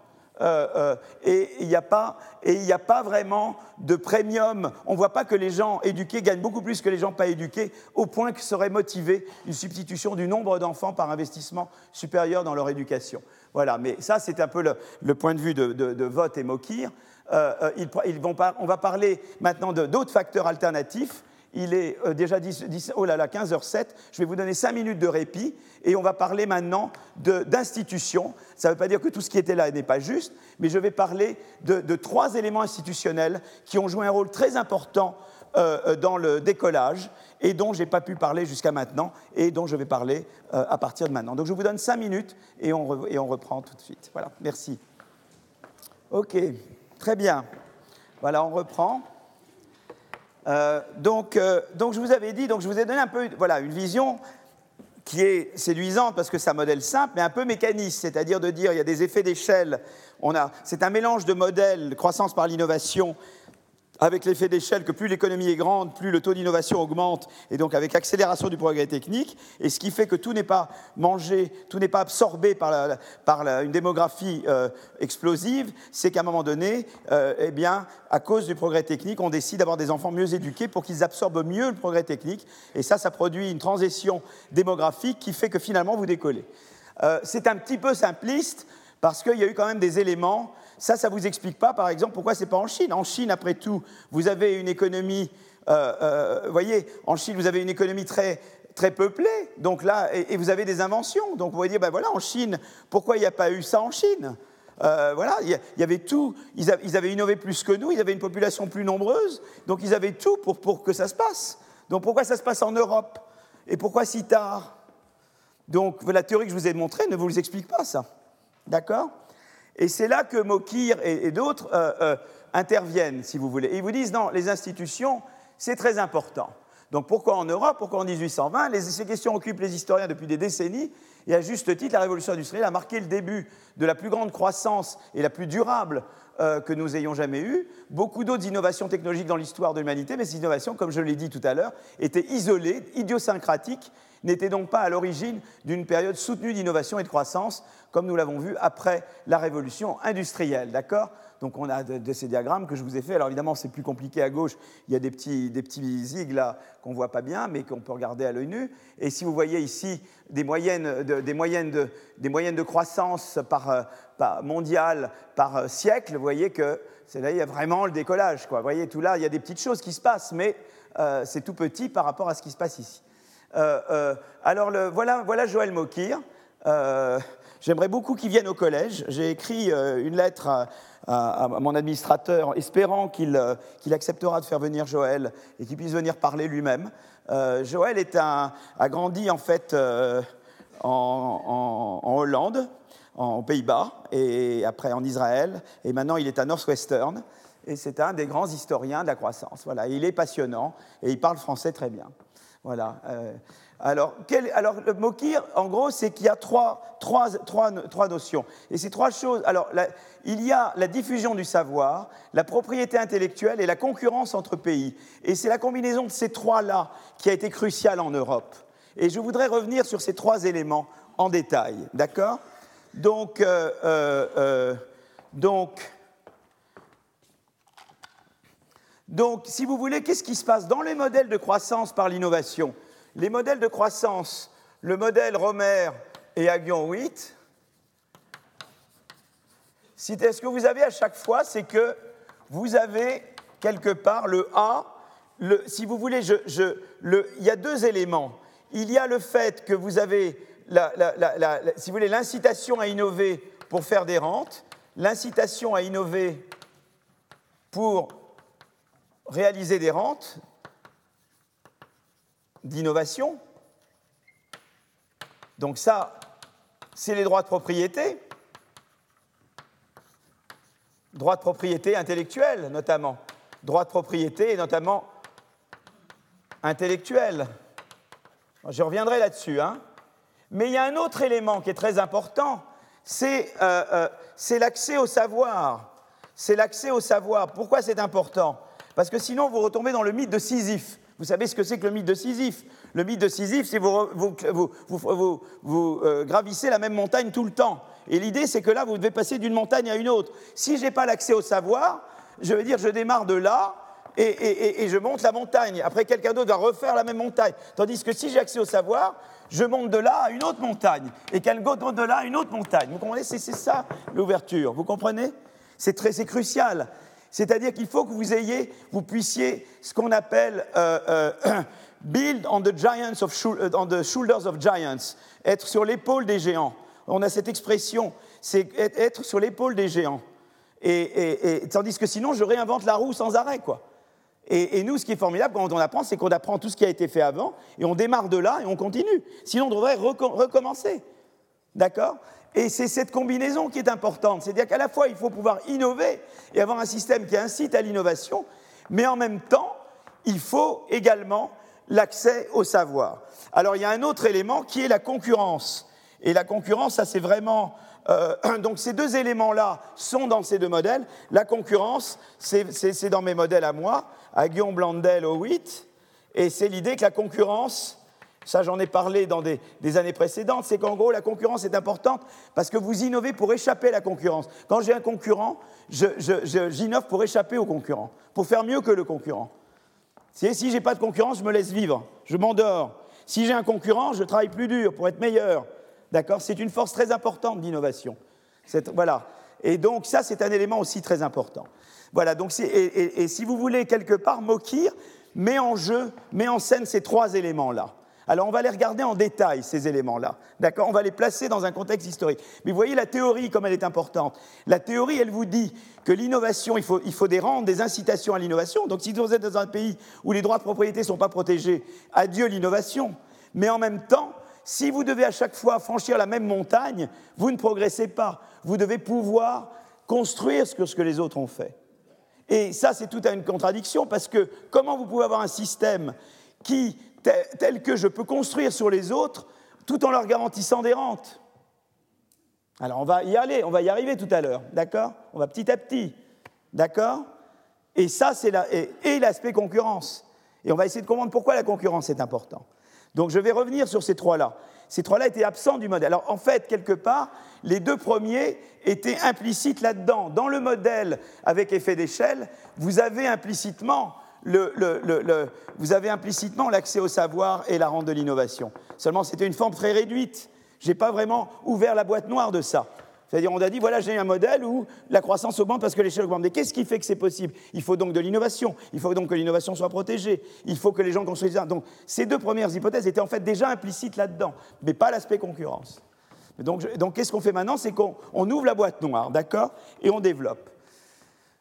Alors, Mokir, qu'est-ce qu'il fait? Ben, Il dit d'abord qu'on va déjà parler de l'aspect euh, euh, accès au savoir. C'est très important et je vais passer pas mal de temps là-dessus. Euh, j'espère avoir le temps. oui, j'ai vraiment le temps. Donc, l'accès au savoir. Alors, qu'est-ce qu'il dit? Il dit en gros qu'il y a eu quelque chose qui s'est passé là, de nouveau à, l'orée des années 1800. C'est-à-dire qu'il dit en gros, eh bien voilà, le savoir, c'est quelque chose de compliqué, le savoir. Parce que vous avez en fait deux types de savoir. Vous avez le savoir euh, euh, théorique et le savoir pratique. Lui, il appelle, euh, avec des termes plus savants, vous avez ce qu'on appelle le savoir propositionnel et le savoir prescriptif. Propositionnel et le savoir et le savoir prescriptif.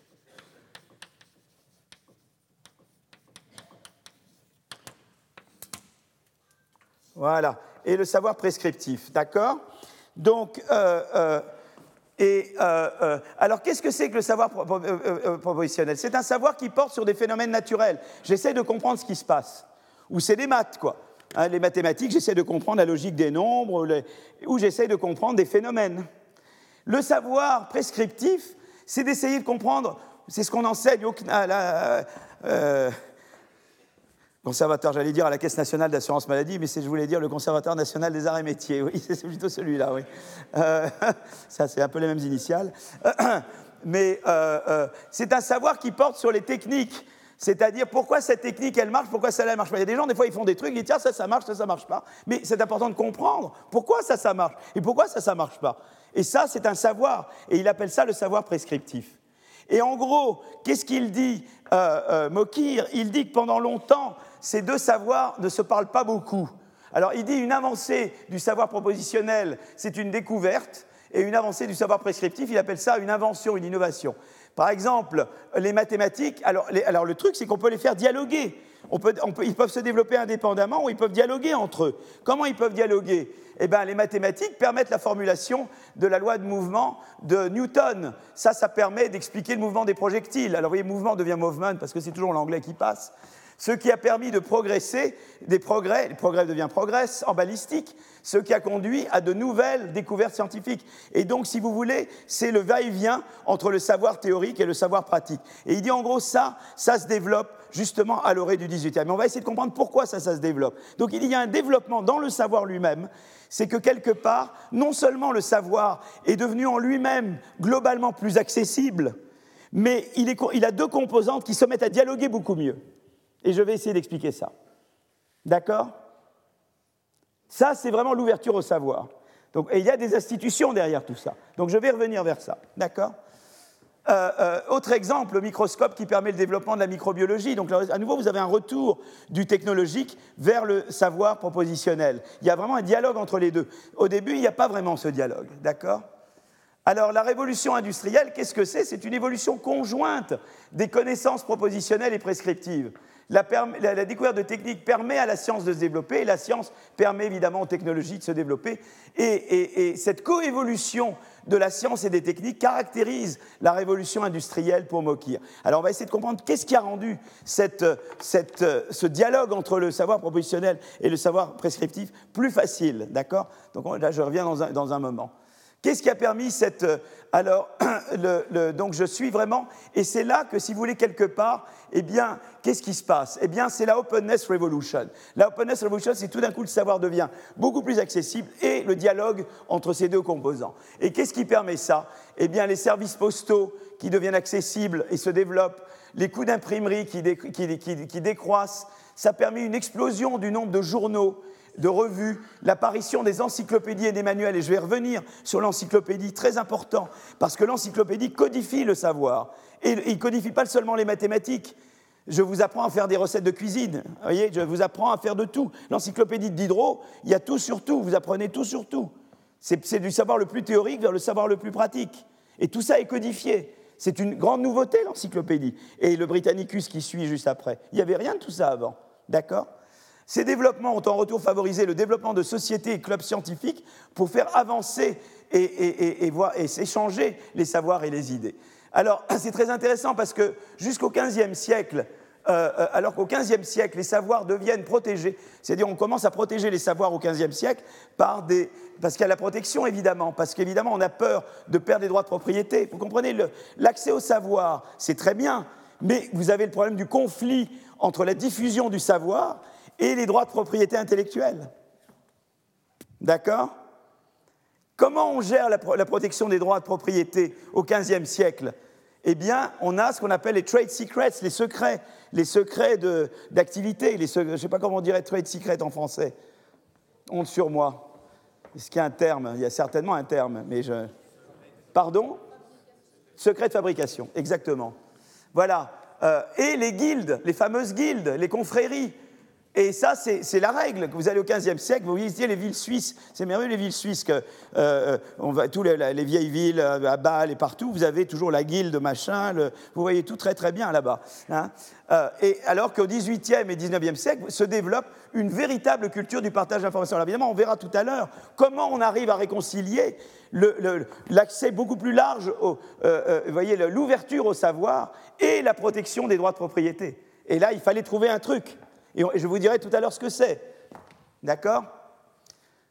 Alors, les services postaux, vous voyez, le, nombre de lettres, de millions de lettres, voyez, pour, euh, voilà, donc ça, c'est, là, c'est quel pays, là, Postal System C'est Angleterre ou États-Unis? États-Unis.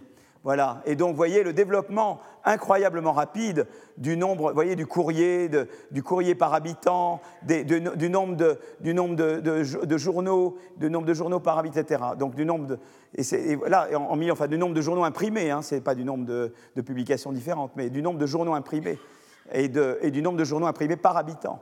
Donc, euh, donc, vous voyez, tout ça se développe extraordinairement. Donc, euh, l'ouverture, l'accès au savoir se développe par ces biais-là. Euh, c'est quand même formidable. Et alors évidemment, vous avez l'encyclopédie Diderot. Euh, l'encyclopédie permet de collecter, codifier, publier des informations sur le savoir à la fois euh, scientifique et technique. au sein, parmi les 72 000 thèmes, on trouve notamment des informations sur les techniques de fabrication du verre, fonctionnement des moulins, à, côté de choses théoriques. Euh, et ça permet de rendre accessible euh, à la fois le savoir scientifique et le savoir technique. Donc l'encyclopédie, évidemment, un pas énorme parce qu'on codifie le savoir. Voilà. Et en codifiant le savoir, on rend beaucoup plus facile de faire ces sauts dont j'ai parlé ici. La codification du savoir vous permet justement de, sortir du mythe de Sisyphe. D'accord? Euh, alors pour moquer la révolution industrielle s'inscrit dans la continuité directe du siècle des Lumières, euh, euh, le but de la société, pour lui, de la société des, des, Lumières, c'est d'apporter le bonheur au plus grand nombre. Et on croit dans le progrès social. L'éveil scientifique passe par une application systématique de la raison et de l'observation. Les Lumières ont donc créé un environnement social propice à un changement technologique. Mais pourquoi la révolution industrielle a-t-elle d'abord eu lieu en Angleterre alors que les Lumières étaient principalement en France, aux Pays-Bas et en Allemagne? Et là, on a une partie de la réponse, c'est euh, qu'évidemment, en Angleterre, mais ils étaient beaucoup plus avancés qu'en France sur la protection des droits de propriété. C'était une chose, vous avait vraiment une avance. On verra qu'il y a d'autres raisons, mais c'est la raison. C'est quand même une raison très importante. Il y a la diffusion du savoir, mais il y a la protection des droits de propriété. Euh, euh, puisqu'ils avaient eu la Glorious Revolution bien avant que nous ayons la Révolution française. Donc sur toute cette partie protection des droits de propriété, les Anglais étaient très en avance sur nous. Mocky revient à l'argument de la coévolution des connaissances. Pour lui, les artisans anglais étaient plus qualifiés, donc plus à même de s'approprier les technologies issues des développements scientifiques. Donc c'est un autre argument qu'il donne en faveur des Anglais. Mais il y a également le rôle, comme je dis, de la protection des droits de propriété, où l'Angleterre est en avance sur la France. euh, donc j'ai parlé là de, tout ce qui est l'ouverture, euh, voyez, l'accès au savoir, qu'est-ce qui fait que ça s'est développé, et, euh, et, je veux parler maintenant plus en détail des droits de propriété intellectuelle, puisque je viens d'expliquer que c'est quand même un élément très important. Alors pourquoi la propriété intellectuelle est-elle importante pour permettre l'émergence de la révolution industrielle? Ben, Elle permet, de, créer des, elle permet de, de, soutenir des incitations à innover, parce que sinon, eh bien, je vais être imité immédiatement. Si je crée une innovation qui est imitée sans, immédiatement, ben, je n'ai pas de rente de l'innovation, et du coup, ça décourage l'investissement en recherche-développement ou en tout ce qui peut euh, générer l'innovation. Voilà. Et eh bien là, il y a le, une chose très importante, on sort de la logique des, secrets de fabrication et des guildes avec un truc très important qui est l'invention du brevet. Voilà. Donc, euh, euh, là, on passe au brevet. Euh, et, et, le brevet, si vous voulez, c'est quelque chose d'important. Pourquoi c'est important le brevet? Parce que, si vous voulez, le brevet, qu'est-ce que se passe Quand j'ai un brevet sur quelque chose, ça veut dire que je suis le seul, celui qui est détenteur du brevet, et le seul qui peut exploiter l'innovation. Mais le brevet, euh, explique ce qu'il y a dans l'innovation. Vous voyez ce que je veux dire? C'est-à-dire, en même temps que vous brevetez, vous devez rendre public ce que vous avez fait. Et donc, ça permet à, d'autres gens de construire sur la base de ce que vous avez fait. Bon, il y a des fois ce qu'on appelle du savoir tacite que vous ne pouvez pas transmettre, d'accord? Mais idéalement, le brevet, c'est quand même génial. Il a cette combinaison de, à la fois, je vous garantis que vous êtes le seul à pouvoir utiliser votre euh, innovation, mais vous devez en même temps expliquer ce qu'il y a dedans pour que d'autres gens puissent construire à partir de votre innovation. Évidemment, quand on est dans un univers schumpeterien, ça fait que vous créez les conditions de votre destruction créatrice. Parce que quand ils auront quelque chose de mieux que vous, ils vont vous remplacer. Et il y a cette contradiction-là. D'accord? Mais c'est voilà. Mais c'est le brevet. Le brevet, c'est à la fois, je vous garantis, du donnant-donnant, je vous garantis euh, des droits, vous êtes les seuls à pouvoir exploiter ce que vous avez maintenant, mais en échange, vous devez expliquer ce que vous avez fait. Et ça, ça permet à d'autres de faire mieux, peut-être, et peut-être un jour de vous remplacer. Voilà. Et ça, c'est la contradiction. Mais c'est quand même une chose, c'est quand même une forme euh, euh, beaucoup plus intéressante, puisque avant, c'est le secret qui domine. Souvent, les métiers étaient encadrés avant l'invention du brevet par des guildes qui gardaient précieusement les connaissances techniques et, euh, acquis. Seuls les apprentis méritants étaient alors initiés à la compréhension des techniques utilisées. Ça empêchait bien sûr l'échange du savoir et donc l'amélioration des techniques. Par exemple, Venise au XVe siècle avait deux, avec deux procédés de fabrication de pointe, le verre de Murano et la construction de navires. Le verre de Murano, ceux qui naissaient sur l'île de Murano ne pouvaient jamais la quitter pour éviter que se révèlent les secrets de fabrication du verre. De même, il était interdit aux étrangers d'observer la construction des navires dans l'arsenal de Venise. Autre exemple, en mathématiques, en début du XVe siècle, la guerre entre les algoristes et les albacistes, chacun conservant ses algorithmes pour lui-même et faisant signer aux étudiants des promesses de sang pour ne jamais révéler les secrets euh, euh, à qui que ce soit. Alors ce type de pratique du secret, stop, évidemment, euh, était, entravait le partage des connaissances, ne permet donc pas l'amélioration des techniques par le mouvement de coévolution décrit plutôt entre le savoir scientifique et le savoir technique. Pourquoi la propriété intellectuelle a-t-elle émergé Et donc là, c'est la Glorious Revolution qui a donné au Parlement la suprématie sur le roi. Et, donc, alors, donc, pour la première fois, on a eu une sécurité des droits de propriété à l'abri de toute ingérence politique. Et ça, ça a évidemment euh, euh, stimulé euh, l'innovation. Donc l'Angleterre avait une grande avance sur nous parce qu'évidemment, en termes de protection des droits de propriété, ils ont pu construire à partir de la Glorious Revolution et de garantir les droits de propriété. Donc le troisième élément, c'est la concurrence. En amont du développement des Lumières, Mokir insiste dans son dernier livre sur le rôle prépondérant d'une république des lettres transnationale réunissant tous les universitaires et lettrés d'Europe grâce à une langue commune, le latin. Dès la Renaissance, la Republic of Letters le place, le savant dans un environnement supranational et lui fournit un public plus large que ses compatriotes. Avant, avec la Republic of Letters émergent aussi les princes savants, comme Frédéric II de Prusse, qui protègent les savants pour affirmer leur grandeur auprès des autres nations. Donc vous avez à la fois si vous voulez, se développe une communauté intellectuelle de gens qui peuvent interagir par-delà les frontières, et ça c'est très important, c'est-à-dire ils peuvent dialoguer, et, en même temps, vous avez une concurrence entre les États. Ça, c'est très important, la concurrence entre les États, pour aider les inventeurs. Et c'est ça que vous n'avez pas en Chine. Pourquoi la révolution industrielle a-t-elle lieu en Europe et pas en Chine? Parce qu'en en, Europe, si vous, si vous, persécutez un scientifique, il va se réfugier dans le pays voisin. Et c'est le pays voisin qui en profite. En Chine, eh ben, il n'y a, nulle part où aller. Très important, ça. D'accord? Donc, par exemple, euh, sur la Chine, Acemoglu Robinson, dans leur livre Why Nations Fail, disent voilà, en, 1661, l'empereur Kangxi ordonne à toutes les personnes vivant le long de la côte sud de se déplacer de 30 km dans les terres. Jusqu'en 1693, la navigation était interdite partout sur la côte. Cette interdiction a été périodiquement réimposée au XVIIIe siècle, retardant de fait l'émergence du commerce chinois à l'étranger. Selon ces auteurs, les empereurs chinois obéissaient à une peur de la destruction créatrice car il leur semblait une menace pour leur stabilité. Ils voulaient surtout pas de grands innovateurs qui fassent commerce et qui prospèrent trop parce qu'ils voyaient en, eux une menace pour leur pouvoir politique. Ce n'est pas juste une entreprise qui a peur d'une autre entreprise qui fait mieux, c'est le pouvoir politique qui a peur de l'innovation parce qu'il a peur que l'innovation en fait, euh, affaiblissent son pouvoir. Et, c'est ça que, pourquoi vous avez eu tellement d'innovation en Chine et jamais de décollage? En partie parce que le pouvoir s'est toujours assuré que les innovateurs ne prospéraient pas trop économiquement et n'étaient pas en mesure de créer une puissance à eux seuls.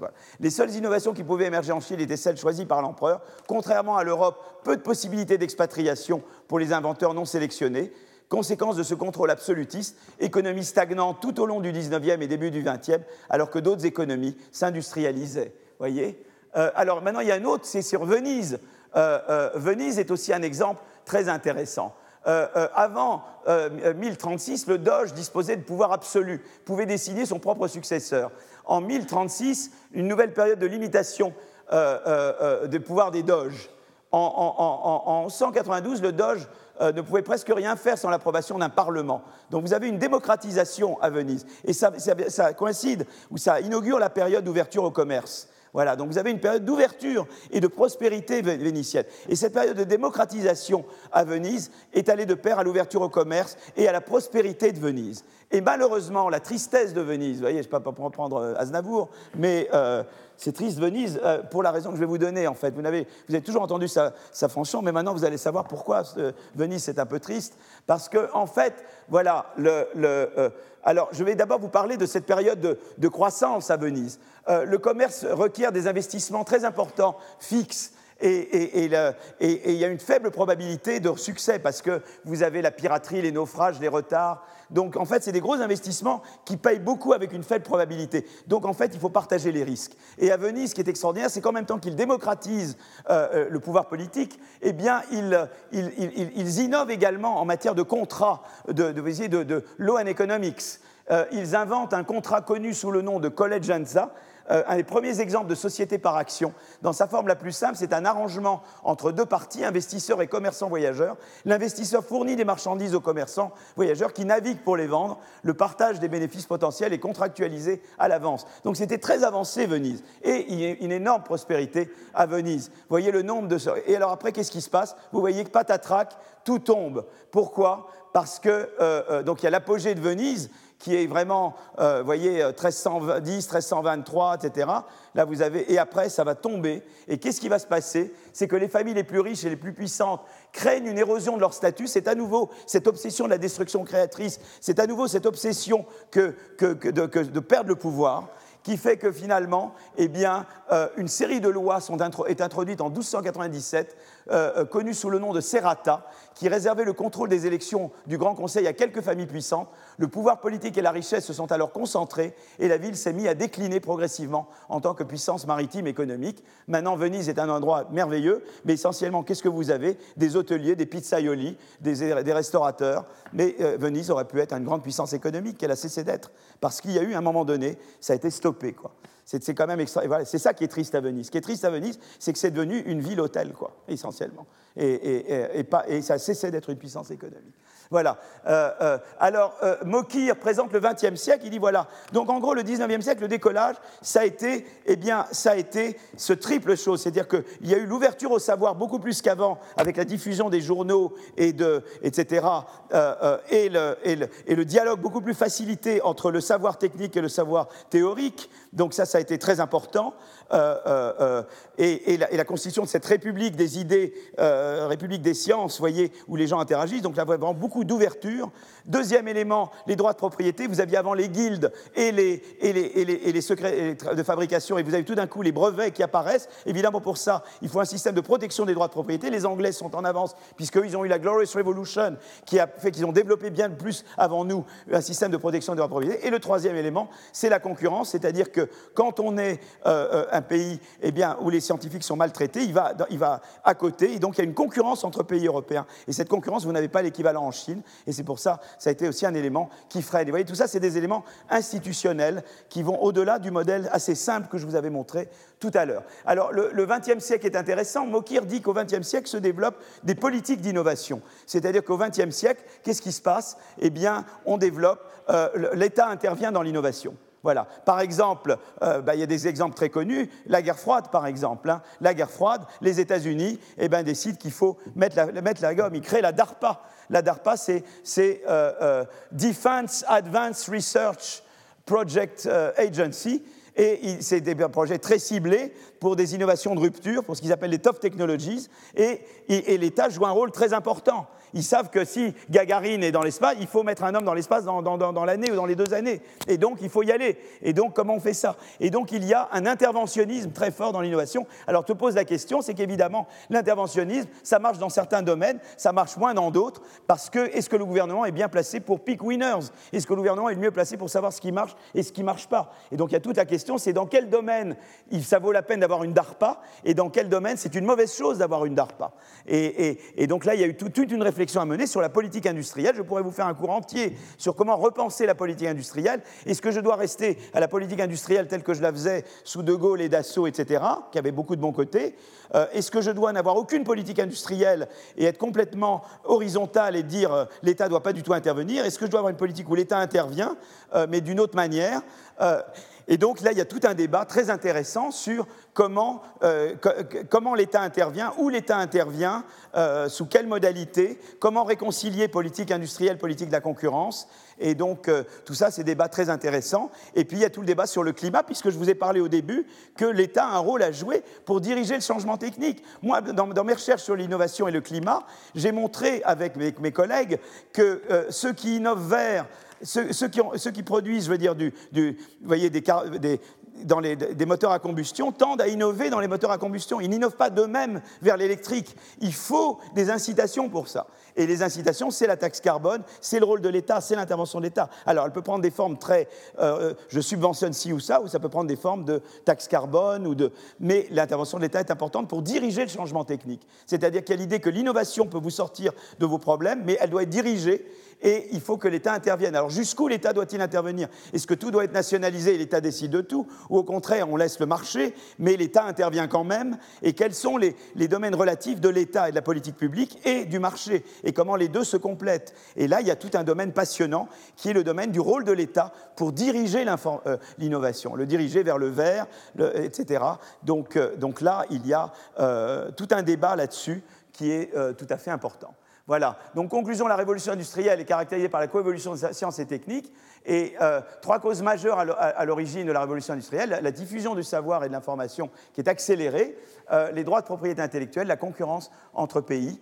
Voilà, je crois que je vais, euh, vais m'arrêter là. Alors, je peux peut-être continuer un petit peu, mais je crois que est-ce que, est que je m'arrête là? Est-ce que je continue? J'ai encore un petit quart d'heure. Je continue? Oui, vous en voulez encore un petit peu? C'est bien. Alors je voulais vous, parler, puisqu'il me restait un quart d'heure, euh, euh, euh, je commencerai, je continuerai la, prochaine fois. je vais vous parler un petit peu de, l'importance des institutions en général, puisque j'ai parlé des droits de propriété. Et, donc c'est tout le, c'est donc c'est d'essayer plus généralement de comprendre l'importance des institutions. Qu'est-ce que c'est qu'une institution? Bah, là, on a vu un petit peu, les institutions, c'est les règles du jeu qui gouvernent les interactions économiques. Euh, donc notamment la protection des droits de propriété, les écoles, l'éducation, euh, l'État, euh, le rôle que je peux jouer l'État, l'État peut être plus ou moins développé. donc ça, c'est l'ensemble, les, voilà, c'est toutes ces règles qui régissent un peu les, règles du jeu, qui régissent l'interaction des, des, individus en société, d'accord?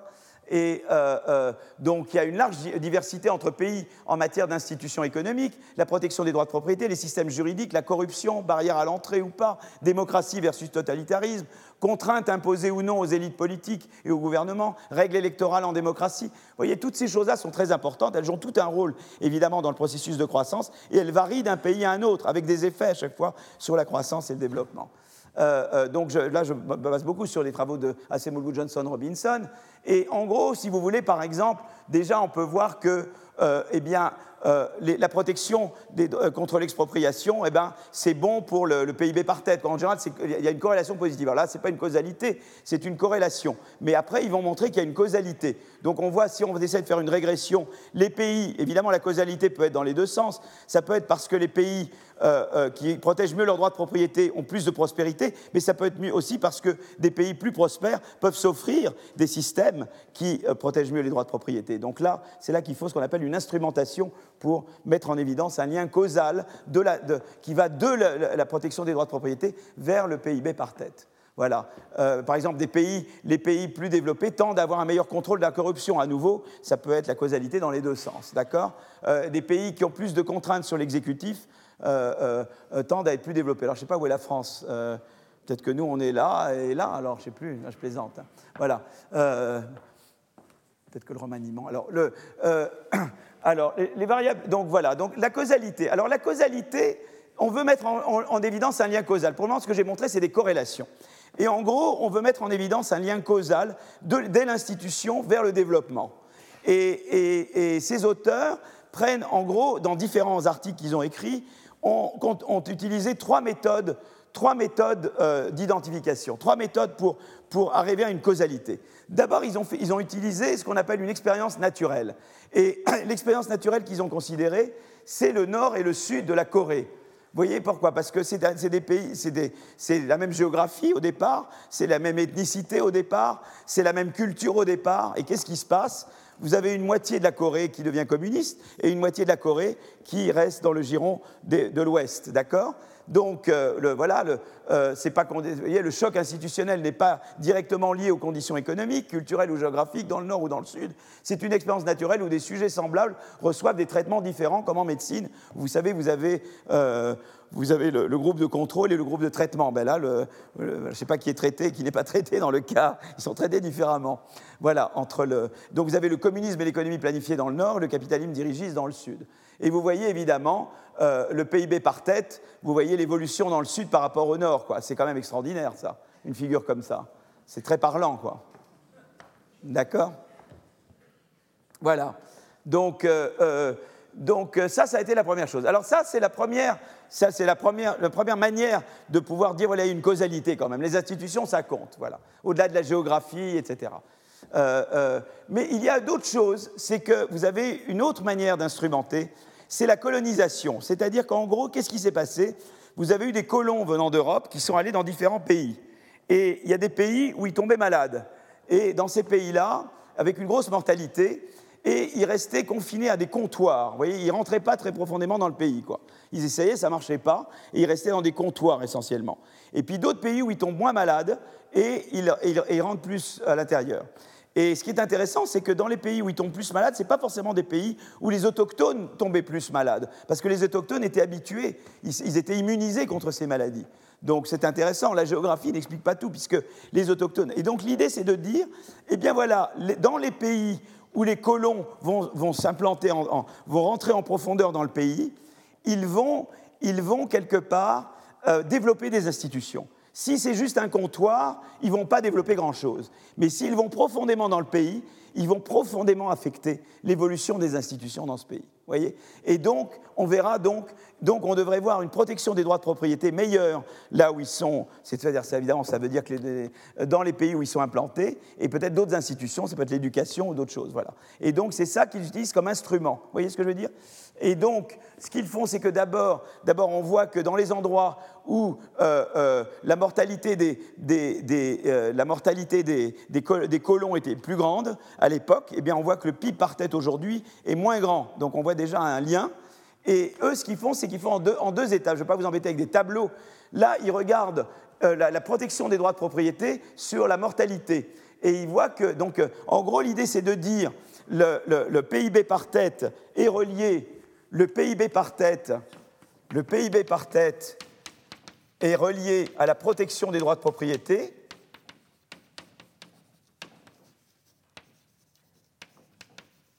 Mais, la protection des droits de propriété, la protection, elle, est reliée à la mortalité des, colons. Vous voyez ce que je veux dire?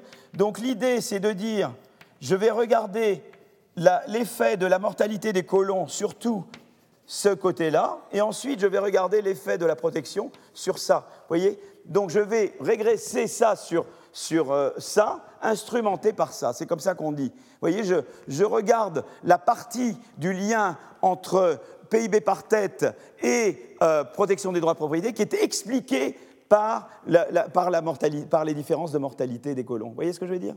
C'est ça que je regarde. C'est-à-dire que je, j'isole une source de variation dans la protection des droits de propriété, c'est celle est qui est liée aux, variations de la mortalité des, colons. Et c'est comme ça que je mets, c'est comme ça que j'instrumente. Donc déjà, je fais une, première régression. Vous voyez là, ça, ce tableau, c'est ce lien-là, et je vois que plus la mortalité est grande, plus la protection est faible. Vous voyez, il y a des moins partout là. Vous voyez? Et c'est significatif. Et après, j'ai la deuxième étape, qui est cette étape-là. Donc ça, c'est l'étape 1, et ça, c'est l'étape 2. Et l'étape 2, c'est celle-ci, d'accord? Et l'étape 2, eh bien, elle vous dit que quand vous avez une meilleure expropriation, euh, euh, une meilleure protection contre les risques d'expropriation, eh bien, vous avez un PIB par tête qui est plus élevé. Mais là, vous avez instrumenté par, par ce truc-là. Ce n'est pas un truc direct, c'est un truc, c'est la partie qui est liée à cette variation. Vous voyez, c'est la projection sur ça euh, donc c'est intéressant parce que là, vous avez un lien causal. C'est comme ça qu'ils établissent la causalité, vous voyez donc ça, c'est une stratégie d'établir la causalité des institutions. Et une fois qu'ils font ça, ils contrôlent pour les maladies, ils contrôlent pour le, climat, etc. Et tout ça est secondaire par rapport à ce qu'ils ont. Alors ça, c'est la deuxième chose. Il me reste euh, huit minutes pour parler de la troisième stratégie. Et la troisième stratégie, c'est la roue tourne. En anglais, reversal of fortune. ok? Et là, c'est vraiment l'idée que les anciennes colonies, avec des taux d'urbanisation ou des densités de population élevées, connaissent des niveaux de PIB par tête relativement bas de nos jours, tandis que les colonies peu urbanisées, en 1500, tendent à être plus prospères. Et en gros, c'est qu'on dit, ben voilà, il n'y a pas eu de changement géographique ou climatique, c'est qu'il y a eu quelque chose qui s'est produit. Et là, euh, euh, on voit que les, endroits qui étaient plus urbanisés avant tendent à avoir un, un PIB par tête aujourd'hui plus faible, et donc il y a eu un retournement. Et, donc, euh, on veut essayer d'expliquer ce retournement. Et le retournement, c'est que les endroits qui étaient très urbanisés en, 1500, eh bien, euh, euh, eh bien avec l'industrialisation, ils font moins bien. Voilà, l'industrialisation favorise, voyez, ces, endroits qui étaient moins colonisés en, voyez, les, voilà, dans les, voilà, les colonies moins, moins, moins urbanisées. Alors pourquoi l'inversion s'est produite? C'est en, en gros, l'idée la suivante. Alors je vais vous raconter l'histoire.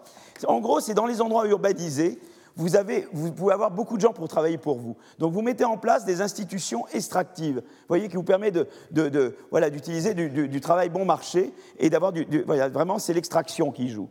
Dans ces endroits-là, vous n'allez pas développer des innovations et ce n'est pas là que vous allez faire la révolution industrielle. C'est dans les endroits peu peuplés. Et c'est exactement l'exemple des États-Unis. Qu'est-ce qui se passe aux États-Unis? Vous avez le nord et le sud des États-Unis. Le sud des États-Unis, c'est super prospère, voyez, avant la révolution industrielle. C'est beaucoup mieux d'habiter au sud que d'habiter au nord. Et puis avec la révolution industrielle, c'est le contraire. C'est le nord qui reprend le dessus. Voilà. Pourquoi? Parce qu'en fait, vous avez, se sont développées des institutions au sud qui sont essentiellement extractives, esclavagistes, d'essence, qui rendent difficile une, société d'innovation. Voyez, on éduque peu les gens, euh, euh, on ne développe pas le capital humain, on ne développe pas des, des institutions financières adéquates, on ne développe pas la concurrence, il y a peu de concurrence, il y a quelques gros propriétaires terriens, peu de concurrence, alors que dans le Nord, Massachusetts et tout ça, vous avez beaucoup d'agents qui se font la concurrence, il y a tout un droit des propriétés, vous voyez tous les trucs dont je vous ai parlé avec Mokir, l'ouverture, les droits de propriété, la concurrence, tout ça existe dans le Nord, mais elle n'existe pas dans le Sud des États-Unis. Et donc quand vient le moment de la, diffusion de la révolution industrielle anglaise et française aux États-Unis, eh bien ceux qui sont armés, c'est ceux qui sont dans le nord et pas ceux qui sont dans le sud. Et c'est ça, là que la roue tourne. C'est-à-dire que ceux qui faisaient moins bien avant se mettent à faire mieux après. Quoi. Et, voilà, et donc et ils mettent en évidence cette tendance de reversal of fortune. C'est-à-dire que le côté positif, de, vous aviez les plantations qui ont généré des investissements en production, Barbados, Cuba, Haïti, Jamaïque, le sud des États-Unis. Le côté négatif s'est manifesté lorsque de nouvelles opportunités sont présentées avec le commerce et l'industrie, qui nécessitaient de l'innovation avec la destruction créatrice et l'arrivée de nouveaux acteurs. L'industrialisation au XIXe siècle a favorisé une société plus ouverte à la concurrence, à la libre entrée, à la mobilité. Et vous voyez comment les, comment les, voyez, les États-Unis profitent par rapport à d'autres pays moins ouverts qu'eux, euh, qui étaient des pays, des d'économie moins ouvertes, qui, qui, ont industrialisé beaucoup plus tard. Quoi. Donc il y a eu une inversion institutionnelle. Les sociétés initialement plus riches se sont dotées d'institutions extractives qui n'ont pas favorisé l'innovation et le progrès technique lorsque la vague de l'industrialisation est arrivée. Les Européens avaient introduit des institutions plus inclusives dans les régions moins densément peuplées, c'est-à-dire plus ouvertes. Quoi. Et au contraire, ils avaient introduit des institutions plus extractives dans les régions initialement plus pauvres et, euh, plus densément euh, peuplées. Et l'esclavage dans les Caraïbes, le travail forcé en Amérique du Sud. Voilà. Et donc là, c'était vraiment... Euh, voilà. Donc la cause, donc au total, il y a des causes immédiate et fondamentale de la diversité des niveaux de PIB, mais l'importance des institutions, de la protection des droits de propriété.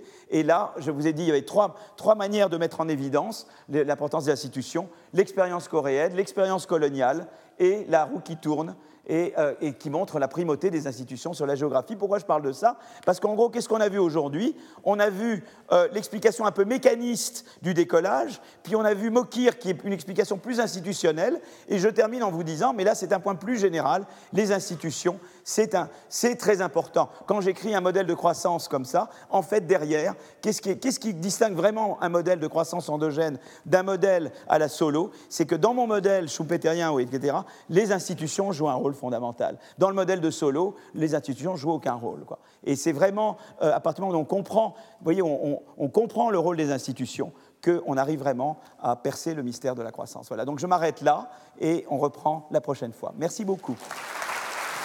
Retrouvez tous les contenus du Collège de France sur www.colège-2-france.fr.